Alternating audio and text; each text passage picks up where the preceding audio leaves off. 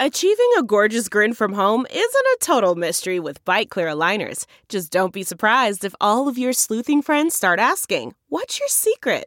Begin by ordering your at home impression kit today for only $14.95. Byte Clear aligners are doctor directed and delivered to your door.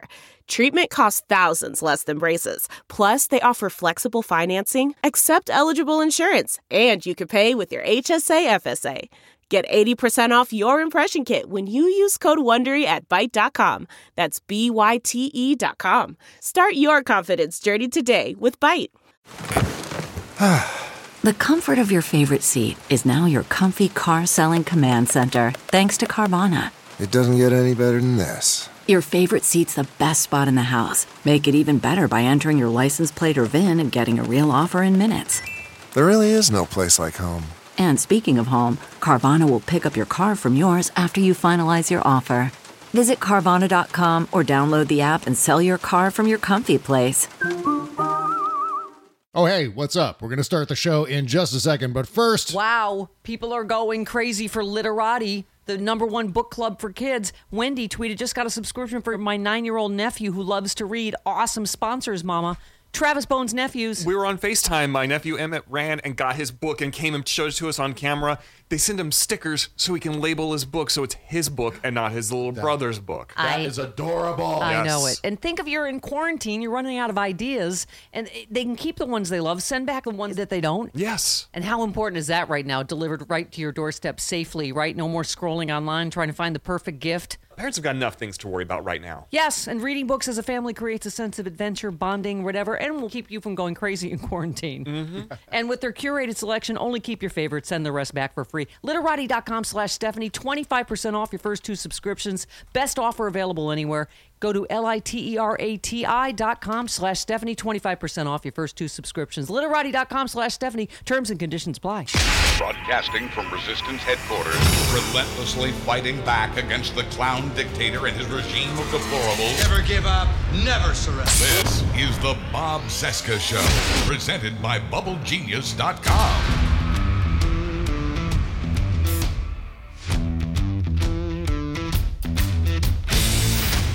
From our nation's capital, it is Wednesday, June 3, 2020, and this is the interview edition of the Bob Cesca Show on the Sexy Liberal Podcast Network.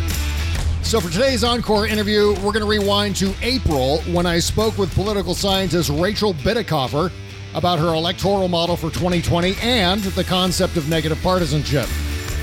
In case you don't know, in 2018, her election forecast nailed the outcome of the midterms. Oh, and you might also be familiar with her work for the Niskanen Center, or you might have seen Rachel on a recent episode of Real Time with Bill Maher, as well as The Last Word with Lawrence O'Donnell. Oh, and don't forget to support this show by subscribing to our bonus content on our Patreon page at bobcescashow.com. Okay, here comes an encore of my chat with the doc, Rachel Bitecofer. Hello, it's Rachel. Oh, hey, Rachel. Hey, how are you? great, great. I wasn't sure if that was voicemail.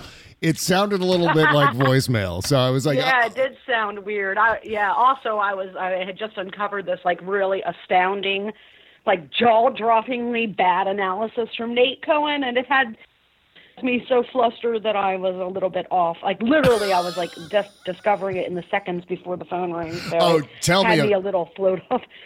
tell me, tell me about what Nate Cohn has to say right now.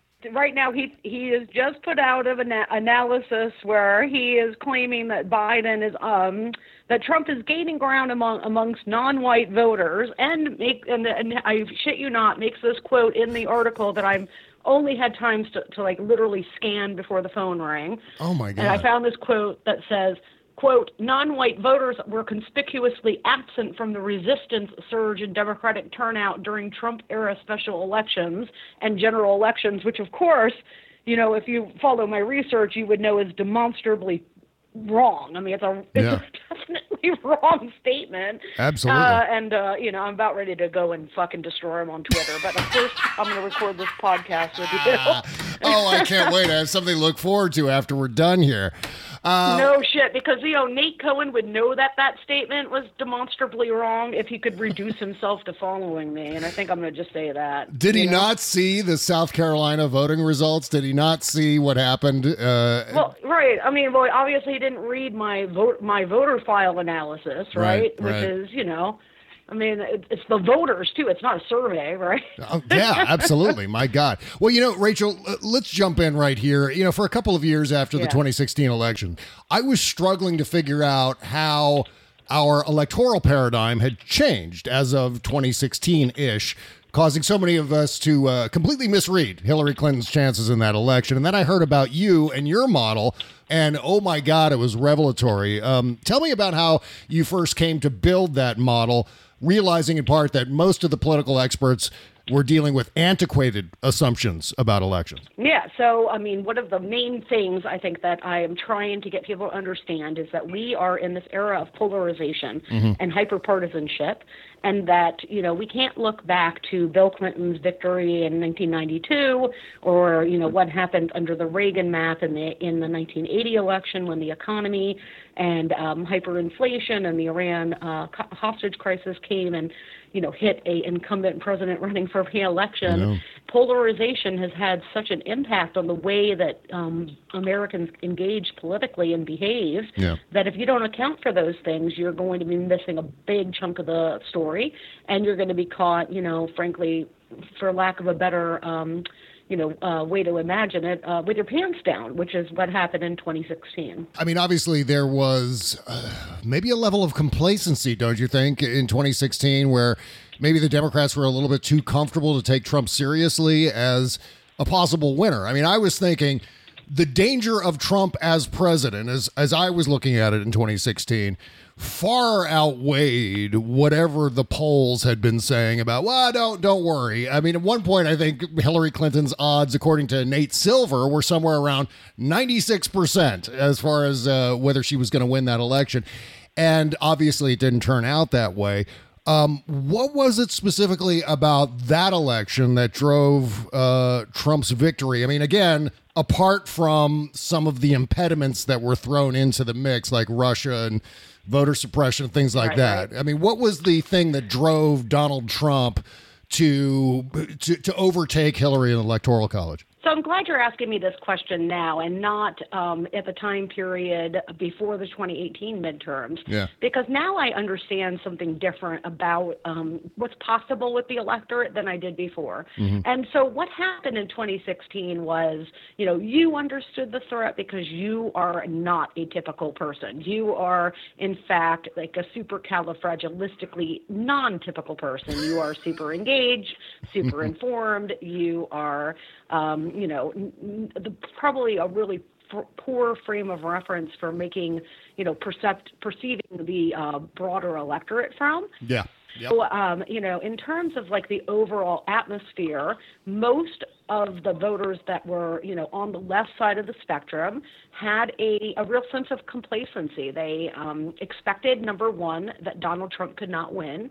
And of course, there was lots of polling and, and modeling to suggest that that was true.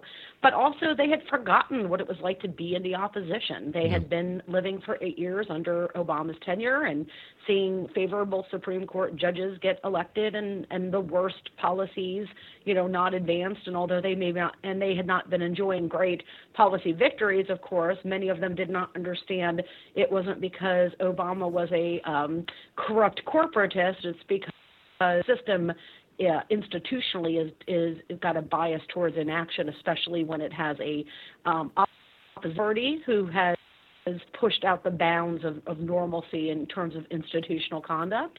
So, so looking at what I call like nitpicky thing, um, and being just much more complacent and um, you know looking at things like uh, Hillary's record on, on Wall Street and corporate things like that and not just not feeling engaged and inspired by her in a way that they wouldn't have if say she had been running after locked out uh, Democrats had been locked out of the White House for uh, four or eight years. Okay, that's an t- entirely different perspective. Same candidate, different perspective. Now, um, you know, like I'm blaming voters there, but the truth is I blame the campaigns. I blame um, not just specifically the Clinton campaign, not the candidate, the campaign around the candidate, uh, but also the entire atmosphere and, and consultant, like you know, uh, class of the Democratic Party, which just does a terrible job, at least up until now, of creating the kind of environment in which voters feel agitated and freaked out. And I mentioned that what I learned from the 2018 cycle is that that can be done. You can make what be a pretty complacent population agitated and freaked out because we just watched the Republican Party do that in the 2018 cycle. They had full control of government, Yep. and by all um, you know estimations, they should have felt comfortable in that cycle. And although they got um, hammered in the House, they could have lost more ground, uh, the Georgia governorship, um, a governorship in Florida, and um, some additional ground. But they, because ultimately, instead of having their turnout recede the way Democratic turnout did while Obama was in office, Republican turnout actually increased. And that was a product of the strategies and campaign electioneering system that was deployed by the Republican Party. What was the role in that election of third party candidates like Jill Stein?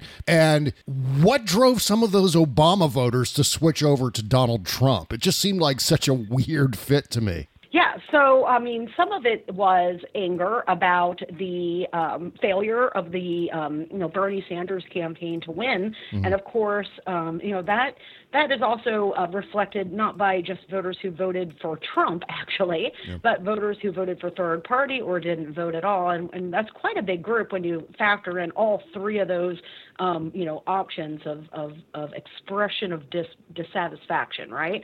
And Yeah. so, like, when you think about who are those people, well, you think about people willing to vote for Trump having supported Sanders, generally speaking, they're anti-institution, right? Mm-hmm. Anti-establishment um, types.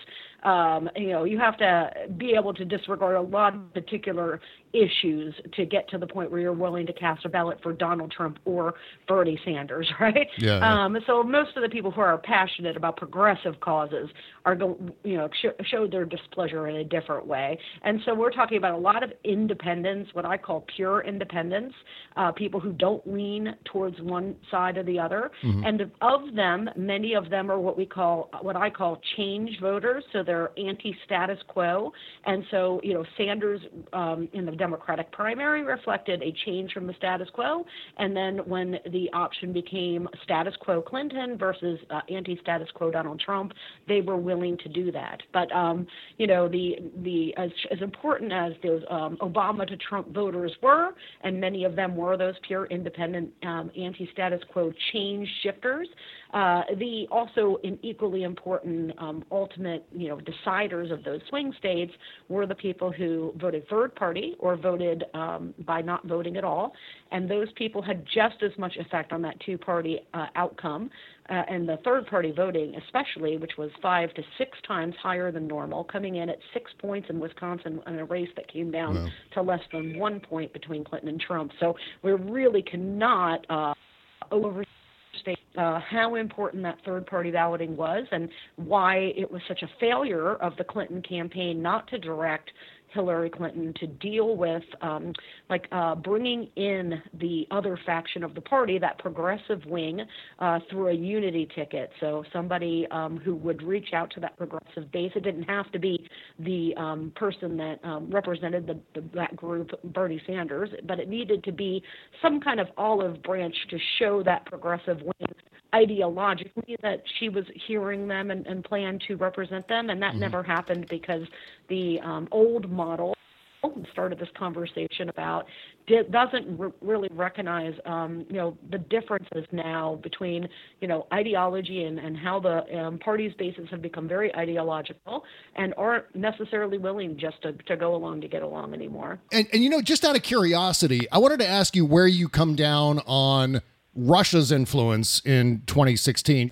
Did that change enough minds to swing that election? Is that a, a serious factor that we should maybe take a stronger look at um, as far as the overall influence on the end result of the election? That was absolutely an important element um, when I was writing my 2016 book and documenting the role that that third section vote played in, you know, allowing Trump to kind of thread the needle in those swing states. I mean, keeping in mind the uh, story I've told you of Wisconsin, in which 6% of the vote went to third party candidates, mm-hmm. allowing Trump to win with a plurality and not a majority, and creating a situation where he won by less than one point, is a, is a story that replicates throughout all of the swing states aside from two of them, Ohio and Iowa. Those are the only two states, swing states, that Trump you could say won over and won over 50%. The rest of them are states in which that third party voting was consequential. And when we think about, like, at the time, I knew that Russian propaganda had targeted two groups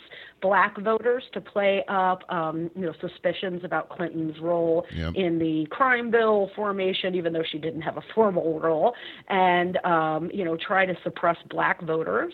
And then I knew that they had targeted progressives to get them to defect. But I had not yet seen the uh, particular advertising that was used, and that Senate report had not come out yet.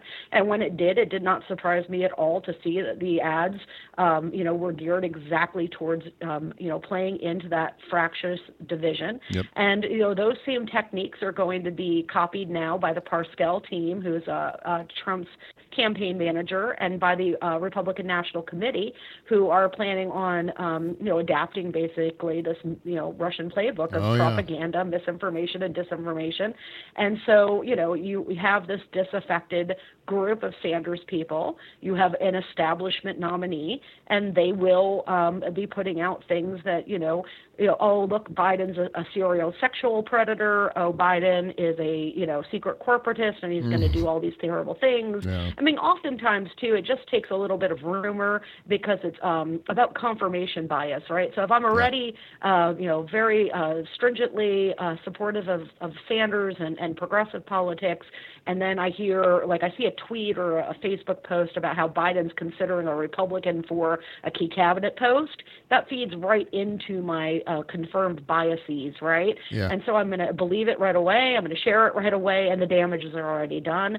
So that's the type of very discreet um, sabotage that I'm expecting about a $20 million outlay. Mm. Uh, I mean, talking about a very significant effort on the Republican side because they can't beat um, Democrats this time off of, I mean, they didn't technically, it's the same way they won in 2016. They have to replicate that condition because Trump cannot crack 50%. So they are going to spend a, a great deal of effort on trying to get the progressive side to beat itself. Oh, God, yeah. Yeah. And in fact, you know what? There are two sources, there are two things that I'm looking at right now as far as the landscape for 2020. The first thing, obviously, is your electoral model. The other thing is a profile that McKay Coppins wrote uh, I want to say it was for the Atlantic, but I could be wrong, about Brad Parscale's Death Star in, in Rosslyn, Virginia. The big question that I have is are they still running that disinformation operation in Rosslyn for Trump? Or did they all just go home for a while because of the quarantining and so on? So I, am curious. I, I, need some sort of follow up from someone in terms of what Brad Parscale is up to these days as to whether or not he's continuing that effort because it's uh. Oh yes, absolutely. And spending, like I said, they've been working for two years on this infrastructure under yeah. the assumption that Trump would be, or uh, Sanders would probably not uh, win the nomination. And this is um, the most viable path they have. Now, it hung uh, very too on on Green Party The party type uh, candidate access on ballots. Mm-hmm. So they were and have been supporting actually Green Party and independent candidate and third party candidate um, economically, uh, helping them um, obtain ballot hmm. access, uh, funding petition drives, and so on and so forth. And I expect quite a lot of economic support in places where they were successful on putting those candidates on. Um, Montana um, is one of the, but there were quite a few swing states where the pandemic disrupted that effort, and I at least this far, there is not a Green Party candidate on the ballot. I see. Well, let's dig into your model here. How did that all come about? Where did you land on negative partisanship and how that would impact this new paradigm for elections that we're looking at now? Yeah, so um, the, the reason really is because I am um, a trained political scientist that took time to go and earn a PhD and you know that involves deep theoretical training, a long um, exposure and, and, and time period learning the literature that drives political science, and, and a training to create new theory, right? Because it's one thing to to be able to read and um, current political science research and and um, you know. Uh, read create it and bring it to the public, popularize it in, in a way that's digestible for the public to read. But it's quite another to have received the training to create and move um, theory forward. Yeah. And so that's really the advantage that I had. And, you know, through that training, I identified the role that, you know, the composition of the electorate played in election outcomes. I mean, if every, if polarization has caused this, this system where, you know, we, we can tell Democrats who people are going to vote for based on their race, gender, age, religion, so on and so forth. And then we know that party ID is, you know, 90% plus predictive of their vote choice. Then identifying where they are and what motivates them to vote um, gives you an edge in predicting election outcomes a way that you know if, if, you're willing to look at things in a new way so that's that's how i was able to um, understand election of donald which was going to cause this latent demographic muscle that Democrats have had sitting there kind of a decade under Obama, not really flexing, uh, especially in these off-year elections, to explode. And uh, that's why I was able to identify for months ahead, even the ones. I mean, the, there was quite a few districts that were quite obviously going to be competitive because Clinton carried in the 2016 election Mhm. under a lower turnout model and a Republican held the seat.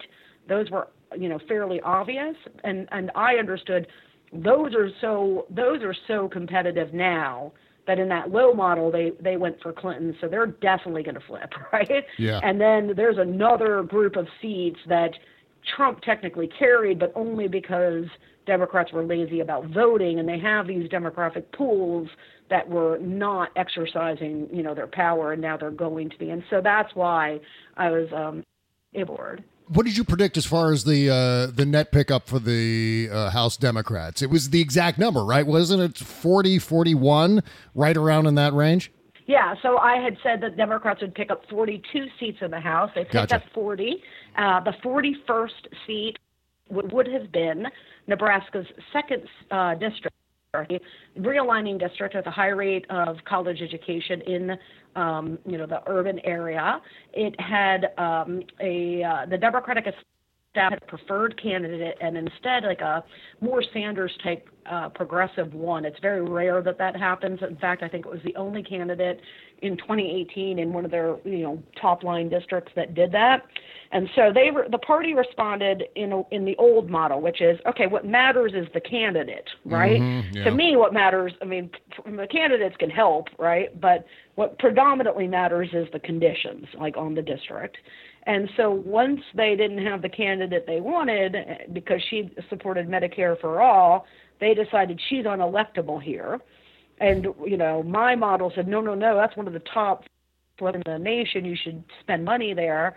So they bailed on her, and she still ended up almost flipping the district. It was within Jesus. you know a point and a half. Yeah. Yeah, and it performed about as well as the other races, by the way, that had had Democratic establishment candidates that had been monetarily supported, same electoral uh, two-party vote margin in previous cycles. Okay, so if they had invested, they probably would have flipped that seat. And then the other one was North Carolina nine, the original version, which Yeah. of course had that Republican sabotage, right? Mhm. So.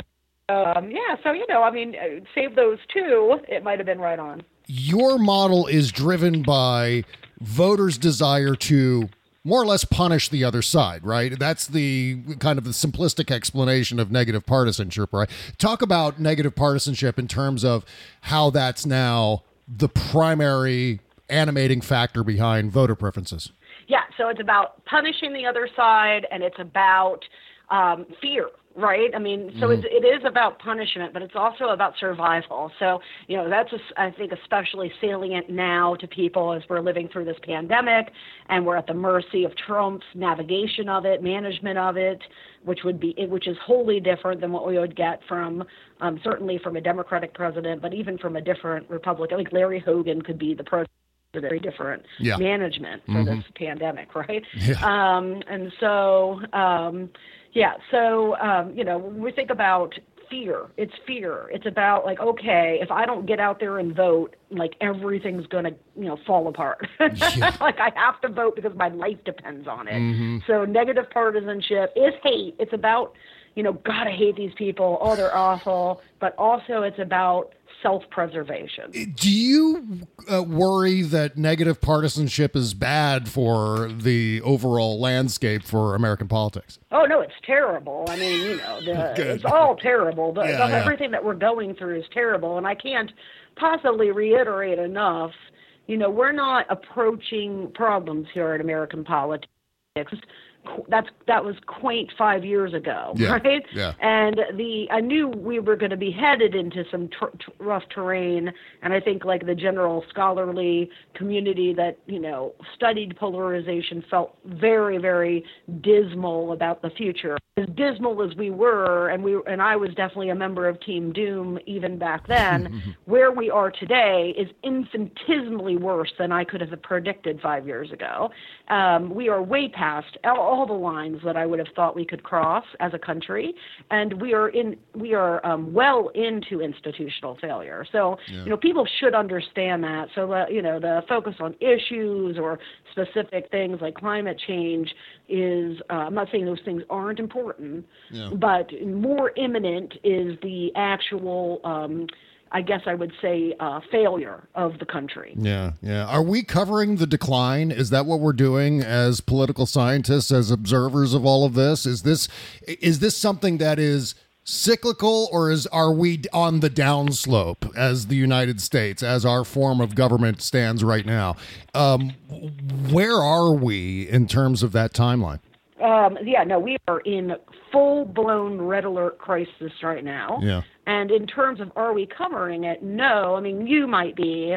So, like a Yeah. podcast and, you know, more niche media. Mhm. But, you know, in the day to day news, NBC, New York Times type news, those are focused on stories, this event, that event, but the context is generally lost. So, like, for example, you could be watching the coverage every day about COVID 19 and you would never realize that the United States has the by far the worst outbreak in the world, that our outbreak is infinitesimally worse than everybody else's, because that context regurgitated and refined or like redelivered for the audience every day. Mm-hmm. So like you you could easily have no as an American have no idea that like around the world you know they're not having 50,000 people die right Yeah, yeah. and like we are doing very very poorly right?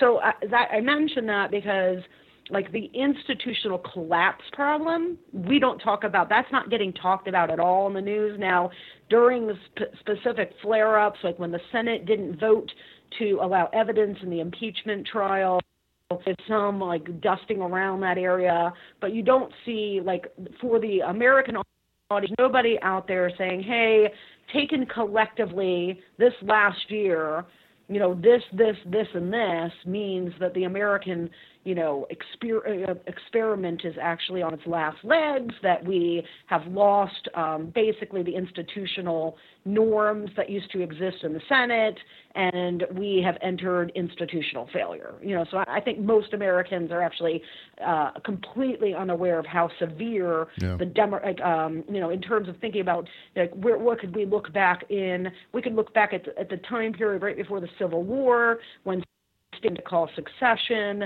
and you know before the shots begin for the civil war we are in a very similarly institutionally very precarious position like we are then Yeah, it's it's nearly impossible to get that message out because it's hard to verbalize just how damaging it is every time Donald Trump opens his mouth. Every time he does something, every time he says something, it's all chipping away at the system. Yeah, yeah, yeah. I do think some of it is an aversion to to, to admitting, oh my God, like Rome's on fire. But more, it's actually that the media system, a journalist who are trained, not the fake media that's you know proliferates the internet world, but the Yeah. ones that actually have gone through journalism school and been trained and are working as journalists, Yeah, right? yeah. They are taught, you know, they are cultured into this um, culture of nonpartisan coverage, mm-hmm. right? right. And so, in order to to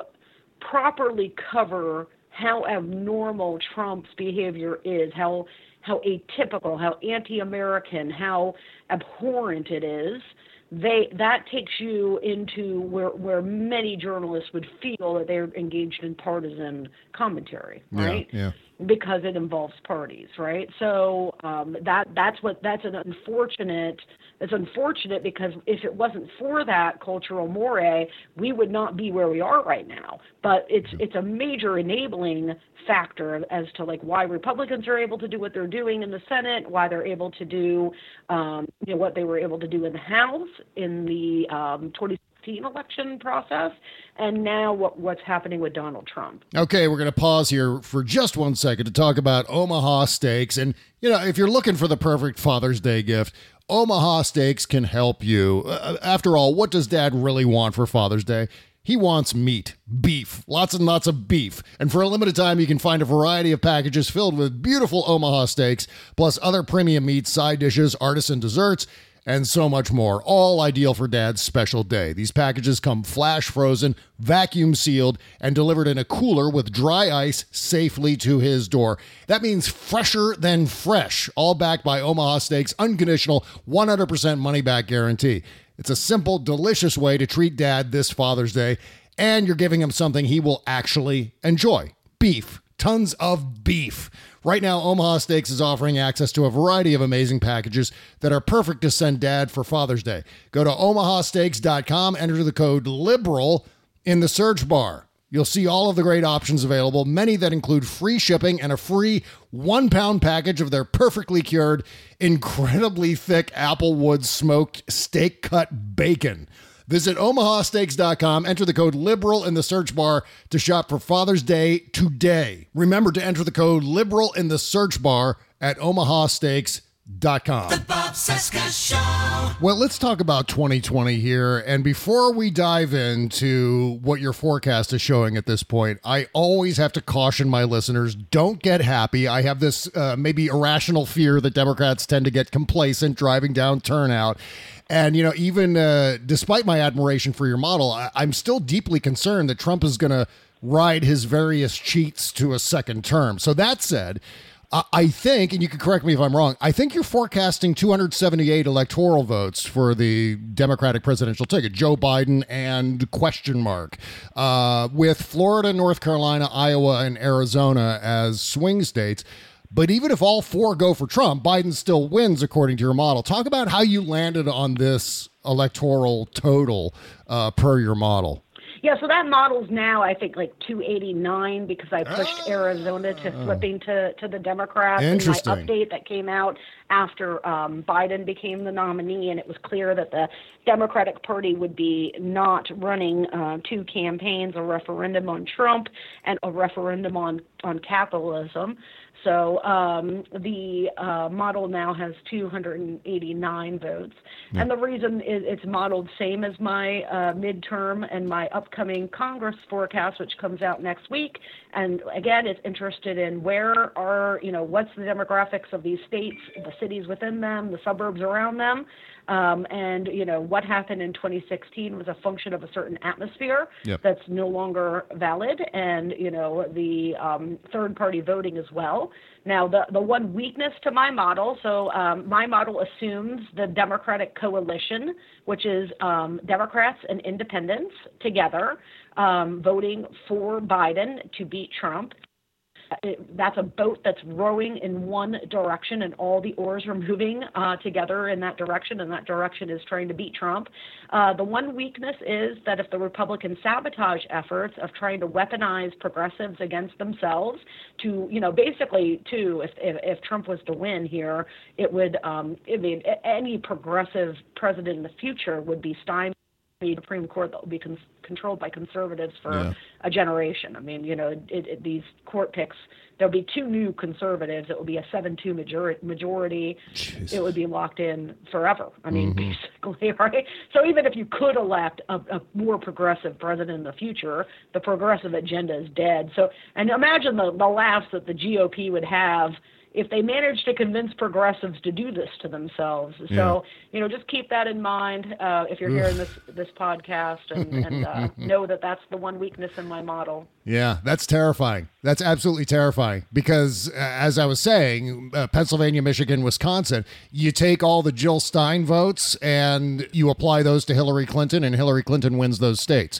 Or I- I think there was another analysis shortly after 2016 that showed that a lot of Bernie Sanders voters voted for Donald Trump in those three states, enough to also swing those states to Donald Trump. So the margin of Bernie voters flipping and, and voting for Donald Trump, you take those votes, give them to Hillary Clinton. Hillary Clinton also wins. So you combine Jill Stein's votes with the Bernie voters who went for Trump, and then Hillary Clinton would be president right now, ostensibly. I still think she would have been impeached in the first year for the emails, but you know, take that aside. oh Uh, yes, and yeah. uh, yeah, keep in mind too, it would have been fully impeachable offense. Oh, yeah, they would have they're like- absolutely, yeah. and there definitely would have been witnesses at the trial. Oh, you know? no doubt. No doubt at all. Yeah, yeah, yeah, yeah. I mean, it would help if progressive media could spend some time talking about the opposition. Yeah. You know. God, exactly. You're so right. So, how has the how has the coronavirus changed your forecast, if at all? I mean, do you see this as a uh, shock to the system that you warned against in your model? No, I mean, you know, here's the thing. I did say that there could be shocks to the system. None of them meant that it would help Trump. Right, right, right, know? right. I mean, I mean, in some pr- people and circumstance, a shock like this could help, right? I mean, Mm. but Trump is, um, you know, a terrible manager. He, I mean, he's doing even worse than I would have predicted he could do on, Yeah. on a crisis like this because he's sabotaging his own recovery um, by, you know, advocating this reopen early strategy, which is bound to backfire on him. Um, you know, and the testing strategy, which he just refuses to endorse. So. The um you know but here's the thing. Like i said you know the it's a different world. It's not 1992 you don't win elections with lo- there's not these wide swaths of people out there. Um you know so maybe it it, it makes a few more pure independents uh you know my guesstimate was about 30% of of you know the obama to trump voters have buyer's remorse Yeah. because they're change voters anyway and and you know now trump's the status quo and the status quo sucks and now it really sucks Yeah, right yeah. so in that regard i think we've probably built that up to 50% yeah, I was discussing with uh, Tom Nichols on Twitter the other day whether or not Trump's daily press conferences, I've been re- just referring to it as the Trump show, how does that um, influence the outcome of the election, if at all? Is that is that helping Trump? Is it hurting Trump, the fact that he's so visible now across most networks every day? Um, um, you know, it, it, it's here's the thing. I I've been been putting out this graph from The Economist. It shows Trump and you know 10, 20, uh, a dozen other world leaders, and it shows public opinion. We are so screwed up in the um, in the um, United States that there has been no reaction to this massive political stimulus, which is you know a, a pandemic, a once in a century pandemic, which Yeah. shut down the entire country and you know brought in great depression style unemployment and economic collapse and all the other countries you can see the public react to this event. Mm-hmm. Not in the US the line is flat. Yeah. something is very very wrong here okay Yeah, Like, no we are- doubt, right? we are a sick right like we have a very bad sickness going on in the american public so In fact, I think that was evidenced in that uh, Donald Trump didn't get the same kind of spike that someone like George W. Bush received after 9 11. Uh, he got a little bit of a No, he bump. got no spike. Yeah, yeah. No, he got basically no spike. And, and what I'm telling you is, in every other place in the world, people either got more popular or less. Okay? yeah. Donald Trump's line basically doesn't move. Hmm. It's as if a pandemic hmm. never happened. That's right. I mean, that's people need to think about what that means, hmm. right? like, we're a people collectively, 330 million of us, that can't even respond to a massive political stimuli. It's Yeah. and it's unique in the mm-hmm. whole world. We're the only ones. And I get the sense that Democrats gave Donald Trump a little bit more of the benefit of the doubt than he deserved, at least temporarily. Because I, you know, I did see a, a, short bump of maybe five points somewhere in there, and it was. You know, it was just uh, the right-leaning independents, the ones that have, uh, you know, were at fifty-two percent basically who wanted to impeach him. Yeah. It was those three or four percent of people that came back for three days. But again, when you're talking about a crisis like this, uh, this type of rally around the flag effect a two or three point minor minor hitch up, it, it could be statistical noise. Well, that makes me feel a little yeah. better because because I was wondering like who are these Democrats who are still willing to say at least for a couple of days.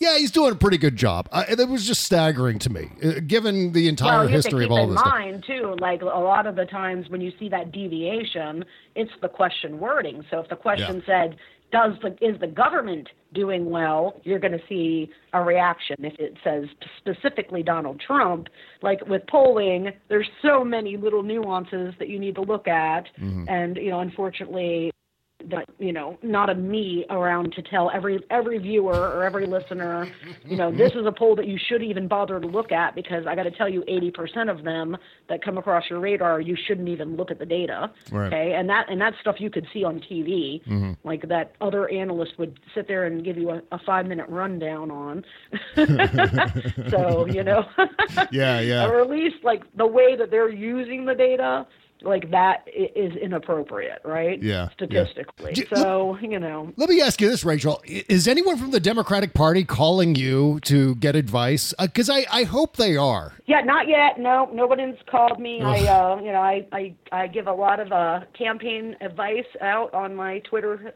feed, so I don't know if no one's listening, but mm. certainly nobody's ever called.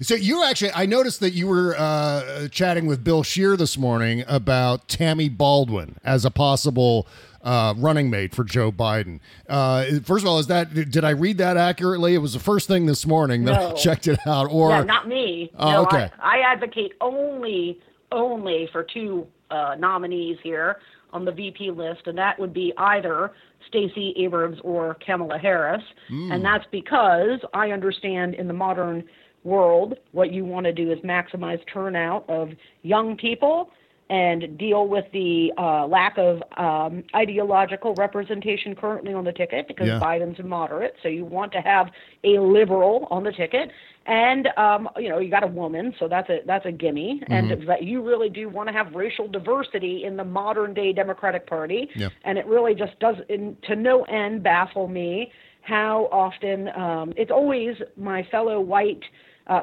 Bill is not this. Uh, Bill is actually advocating for Kamala Harris as well. I want to make that clear. Oh, I see. Okay. But usually, the people who are um, advocating for the Klobuchars or the um, other white um, running mates, and it could even be Warren, are usually white people, and it's because they don't.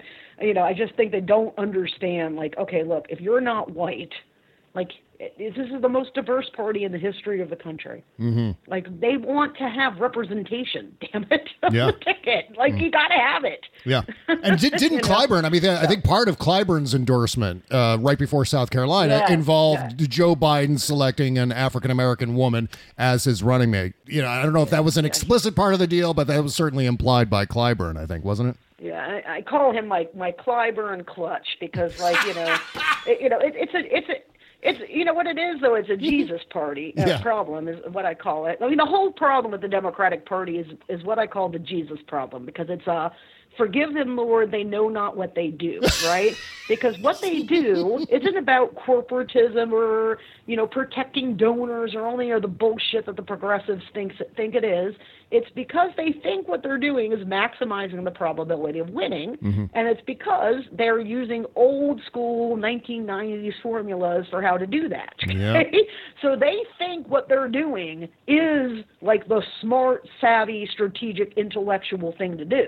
Mm-hmm so that's why I call it the Jesus problem. Yeah. Right? Yeah. But you know, but if you don't, so if you don't understand now, you know, and what's frustrating to me is like all you need to do is look at the other party and say, okay, how are these people winning elections, especially given that there's less of them, mm-hmm. and yet they're winning consistently in these competitive elections, and and how are they doing it? Oh, they're running their electioneering this way. Yeah. We're running our electioneering that way they're getting way better returns on investment. What are we doing wrong? Oh, I see. We're doing this, this, this, and this. So what I'm arguing for Democrats to do isn't all that revolutionary because the party's already doing it and Yeah. has been doing it for you know well over a decade to great success. Does it make you want to tear your hair out when you see people talking about vice presidential potentials or, or hopefuls in terms of geography? Is that something that is maybe the most outdated uh, uh, selection criteria? Yeah, anytime I hear somebody talking about another white moderate vice president pick, that is, you know, the out. I mean, this idea that you know, if you. Th- but here's the thing: Nancy Pelosi, because the consulting class is outdated, mm-hmm. and they've told her. I mean, she, she it's not her fault. She's not a she's not a, a election analyst. Okay, so she's relying on these consultants, and they have told her perceptually that these 40 House seats are going to flip because we're going to focus only on health care. We're not going to talk about Donald Trump because we don't want to isolate Republican voters because that's our bread and butter because these districts have been held by Republicans for a long time and therefore the only way we can flip them is to get Republicans to cross over and vote for us. Mm-hmm. It's a tidy story, but it's it's it's wrong, okay? Right. Mathematically, demographically wrong. And I have shown in that uh, voter file analysis exactly how and in what ways it's wrong. Not just there aren't suburban realigned Republicans. Hmm. Most of them realigned prior to 2016 when the party first started to embrace stupid, though. Okay, the people who have hung in in there 2016 on, they're true believers. They may, at the polite social circles, pretend that they're embarrassed by this guy, but they voted for him and his party in 2018 Yeah. because you know the surge patterns that I uncover in these voter file analyses are very clear. They show, you know, in these suburban areas that we have these generational changes because now we've got 40-year-old millennials. Mm-hmm. These are the people that own these suburban homes now. These are the people raising kids in the suburbs.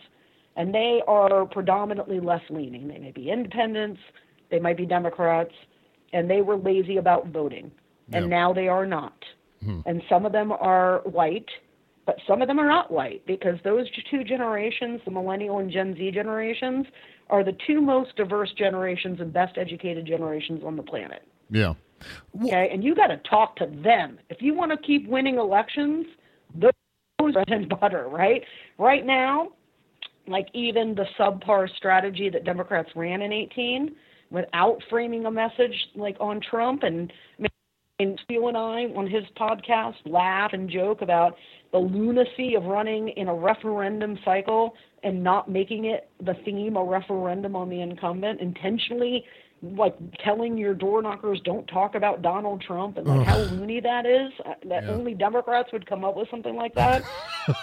that subpar strategy, Yeah. there is a surge, right? Mm-hmm. And you know, but that's going to go away. Like especially if if Trump gets tossed here in 20 and Biden becomes the president, that energy that's feeding that natural surge is going to go away. So the party has a long term. Like they better be thinking about how to defend those 40 seats in 2022 Yeah. because Yeah. 2020 is not a problem. 2022 is going to be a problem. Oh God. if Yeah. they and they think and they think it's because they've got these pools of Republican voters. So to them, they look at this. You know, how do I win the election? Well, I've got to get Republicans to vote for me. It's so interesting to me that in any public opinion poll, you'll see the biggest group are independents, the second biggest group are Democrats, or ver- vice versa. The always the smallest group, unless you're in the South or a big Republican state, are the Republicans. Okay. Mm-hmm. Yet they don't structure their electoral campaigns around the idea of having to win over Democrats. So how do they win elections all the time if they aren't making their um, campaign plan around getting Democrats to vote for them That's right. when they have less people to begin with? Mm-hmm. So it, it, like even at the you know at the very service level, it, there's a glaring warning light to like what's going on there. Yeah. Yeah. And I, it's frustrating to me because you know there's no added value to putting Amy Klobuchar in the ticket, and it leaves that leftward flank that I said is going to get targeted by um, this misinformation and disinformation completely vulnerable to that. Yeah. because there's no, you know, there's no ideological representation to them. And then, you know, I'm I'm picking on Nate Cohn for making this just outrageous complaint or um, um, claim, saying that there's been no turnout surge of non-white voters since Trump, which is just bullshit. Okay, Mm, it's just yeah. there's I mean, if you ever read my research, you would know I quantitatively show that those surges are lower, but they're there. Okay, Mhm. and you what you want to do is make sure in 2020 that you know non-white voters, young voters, those things are are are, are together because that, like I said, those are diverse generations. Show up, and Yeah. you and you got Joe Biden as the nominee. You can't get a more boring nominee. Like there's not one that exists on the planet Earth that's going to be more boring than Joe Biden. I love the I man. Yeah. but I'm not the voter you're trying to get. That's right. You're trying to get a 22 year old or 28 year old that's tuned out. You got to give them a reason to show up. God, and you're not going to do it with Amy Klobuchar, for God's sakes, you know? I, you know, I just feel like if the Democrats were better at marketing, if the Democrats were as good as the Republicans are at marketing, they would become the permanent ruling majority in this country. Yes. But they're they're so Yes, terrible. They're so terrible at messaging. Why why are the Democrats so terrible at messaging, Rachel? I don't know, but I'm, you know, I would love for the phone to ring. Yeah, so me that I too. could have that conversation because, you know, here's the thing. Like, I, you know, I'll get hit back with things like these old adages. Well, I'm not a member of an organized party. I'm a Democrat. Okay. Yeah. Well, that's fine, and it was fine and dandy back in the days. But the other party has declared war on you. Mm-hmm. Okay, so you can't afford to be a disorganized mess anymore. And and you know who really can't afford it? The people who are depending on you to win. Yeah. Yeah. like, so this is now for many many people life or death, Mhm. literally. Mm. So you know I don't think it's been like the way to be a disorganized mess, and it's because you know you your co- coalition is group interest and it's less conducive to organ bullshit. Anything can be organized. Right. Okay. Rachel, we have facts, science, math. We have all the creative people. We have this huge treasure trove of creative people in Hollywood and New York. We have all the funny people that matter. We're great at hooking people into television shows to binge watch, but we can't seem to create a sellable long term message, and it's driving me batshit. I don't know why that is, especially especially now when you got and a big chunk of red I'm meat. definitely of the camp that yes, we can. Right? Remember Right. Obama? Yep, Yes, yep. we can. I think the Democratic Party can do these things. Yeah, Right? yeah. Because you and you know how it. I know it because unless they got Amy Klobuchar and Pete Buttigieg, two amazing candidates with a massive infrastructure and lots of reasons to hang into a race to drop out prior to Super Tuesday, they were the nomination, right? The party establishment, and yet they managed to make that happen. Yeah. And that that took a strategic thinking, B organization.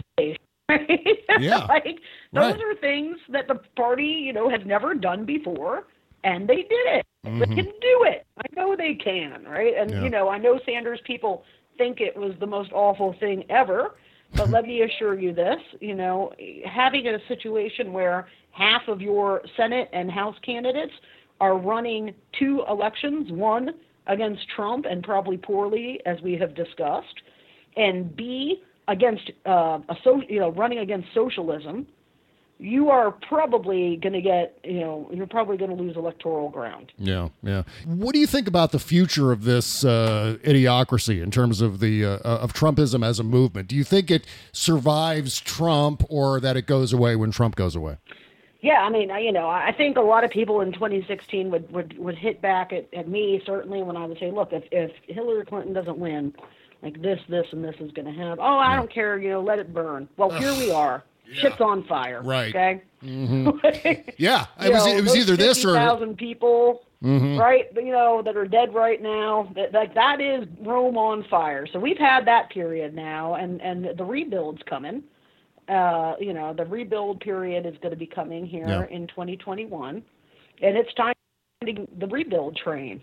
Right? like, you know, you may not like the chief architect. You might find him to be a boring guy, but the opportunity for construction here is vast Yeah, yeah. and there's much more potential for influence inside than there is now from the outside. yeah, yeah. And I, I'm hoping people recognize that unique opportunity that crisis, unfortunately, crisis is, you know, it's a terrible thing, but it also presents rebuild opportunity, and it would be just great to blow it yeah. and, and, and give it away to the Republicans because they're going to rebuild shit in their image. Oh, God, yeah. yeah. if you are, right? And mm-hmm. I can tell you, it's not an America you're going to want to live in. not in the slightest. Do you think part of this has to be a reprioritization in terms of how we choose presidents, how we choose national leaders, let's say even at the congressional level. If the Trump timeline continues to play out, I see it as a kind of a tangent in the space time continuum. If it continues to play out, 10 years from now, we're talking about President Tiger King eventually. Maybe not literally that guy from the Tiger King documentary, but it feels like we're off on this skewed tangent where we're just picking presidents for bullshit reasons rather than you know knowledge experience having a centered rational attitude. Uh, you know when it comes to having things like the nuclear codes in their pocket for god's sake. Do you think americans need to reprioritize how we choose? And and if so does that actually ha- can it happen in this climate? Well we're in a much more severe situation than just one Trump, right? Yeah. I mean, Trump is not a cause; he's a symptom. He's a he's a severe symptom. He's yeah, like yeah. going from you know uh, uh, stomach flu to a malignant you know tumor in your lung. you know, it's, it's you know yeah. definitely not not to be taken lightly because he accelerates things. I mean, he's. this man has taken us to the point where armed militias feel emboldened to strap, you know, AK, you know, or, or AR-15s around themselves. Just amazing. And go hang out, you know, in front of government buildings and terrorize regular people because I find that shit disturbing to be, be honest. Yeah. I think it it makes me feel nervous and, and afraid, you know. Mm-hmm. Right. which uh, which I would assume is the point is to terrorize regular people. Well, right? what, what makes me nervous and afraid about it too, on top of you know the firearms, is the fact that they're doing it in the name of this cartoon weirdo from New York City. I mean, up until he became president, that's kind of how most of us who's, you know, at least uh, those of us who live on the East Coast recognize Donald Trump. Oh, that cartoon weirdo who had who fed the failed casinos. That guy, really? This is the guy that they they're starting to put even like a military layer of radical behavior behind. It just seems staggering to me that Yeah, it's yeah, yeah. that that is the guy just of all people. Again, yeah. Yeah. We are in some dangerous shit. Yeah, we are. Do do Rachel, let me ask you. you, we are on fire. Right. Yeah. Yeah. Well, sure. just one last question, and thank you so much for your time today. Does America come back from the Trump damage? Is it possible for us to rebuild after this? Not if not in the second term. Not I don't think I don't think we can if he's if he gets reelected. Yeah, I agree. You know, I, I don't I don't think so. I think like we are hanging on by a thread. We have a okay, here's where we are, America. We have a president who has been ruled basically immune from the law. Mm-hmm. Okay? Because we can't uh, impeach him Yep.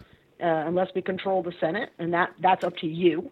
Okay, you're voting and voting for Democrats and not other people, and we can't uh, indict him according to the Justice Department, which is controlled by the most dangerous person that's ever held the office. Yep. Yep. There's our they're Now very you tell me, right? Like you tell me what happens if he gets returned to that office yeah for years. yeah. You It's- tell me how many people are gonna are gonna be, um, you know, what what's gonna happen to, yeah, yeah. uh, it's, not gonna be good. No, it's not, and it's too terrifying to even contemplate. And I've been trying to wrap my head around It how is. how I react on the night of November third if Yeah, yeah, yeah, yeah. you know Brian Williams Oh gets yeah, on and says, ask, yeah, what are what are you gonna do if your if your election stuff is wrong? I'm Like I would not give two shits because I'll be much more, much more terrified "Yeah, as to like what's gonna happen to my family, Mhm. what's gonna happen to my neighbors, right, what's gonna happen to people who who are with brown skin. mm-hmm. You know, what's gonna happen to this country? yeah, yeah, What's going to happen to you know? I, I the, the least thing that I would care about on election day, election night, the next day, is my own self interest. I can promise you that. And his supporters don't even care about the possibility of dying for their support for Donald Trump. Uh, that's, again, another staggering element that I don't think anyone could have predicted in 2016 or maybe even any point up until just recently that these people would be willing to step into a giant cloud of coronavirus, suck it into their lungs, and say, Yay for Donald Trump, Trump 2020, my body, my choice, somehow. It just seems yeah. crazy to me. Rachel, well, a lot of these guys you have to keep in mind aren't, aren't they don't think there's a real virus. They don't think right. it's. They think the photos of the dead body coming from stage. You know, they thought the Sandy Hook shooting was stage. So you yeah. got to remember who you're dealing with there. Yeah, that's right. Small groups of, of wing nuts, you know. Well, Rachel, I think you are a super genius, and I'll be following your Twitter account uh, very religiously between now and uh, especially November 3rd, but certainly onward after that, because uh, even November 3rd isn't going to get us through all of this, but it's going to be a big step in the right direction. So thank no, you for. it would be a big step in the right direction. I, and I, I, actually prefer to be called Mad Genius, but Super Genius is fine. So. okay, Mad Genius, Rachel Bitecofer. Thank you. Thank you so much for your time today. It has been an absolute pleasure, and I can't wait to talk to you again. All right. Thanks for having me. Talk to you soon. Bye bye. Hold it, don't nobody move. States, public health departments, and businesses are increasingly suggesting, if not requiring, the wearing of face masks. Get with the program. It's the smart, practical thing to wear if you have a reason to leave your home. A mask is a responsible way to protect yourself, your family, and your community. Our friends at thecleanphone.com now have KN95 masks that are ready to ship. These masks are rated to filter 95% plus and are certified to FFP2 standards. Go to thecleanphone.com and order your 10 pack of KN95 masks today. Add the code SEXYLIBERAL, all one word, to the drop down box for free shipping. Getting face masks in the hands of as many people as possible is an important next step in living with this virus. Get KN95 masks for you, your family, neighbors, and friends. If you go outside, you should wear a face mask. Go to thecleanphone.com. That's thecleanphone.com and order your 10 pack of masks today. And for free shipping, remember the code SEXYLIBERAL, all one word, at thecleanphone.com.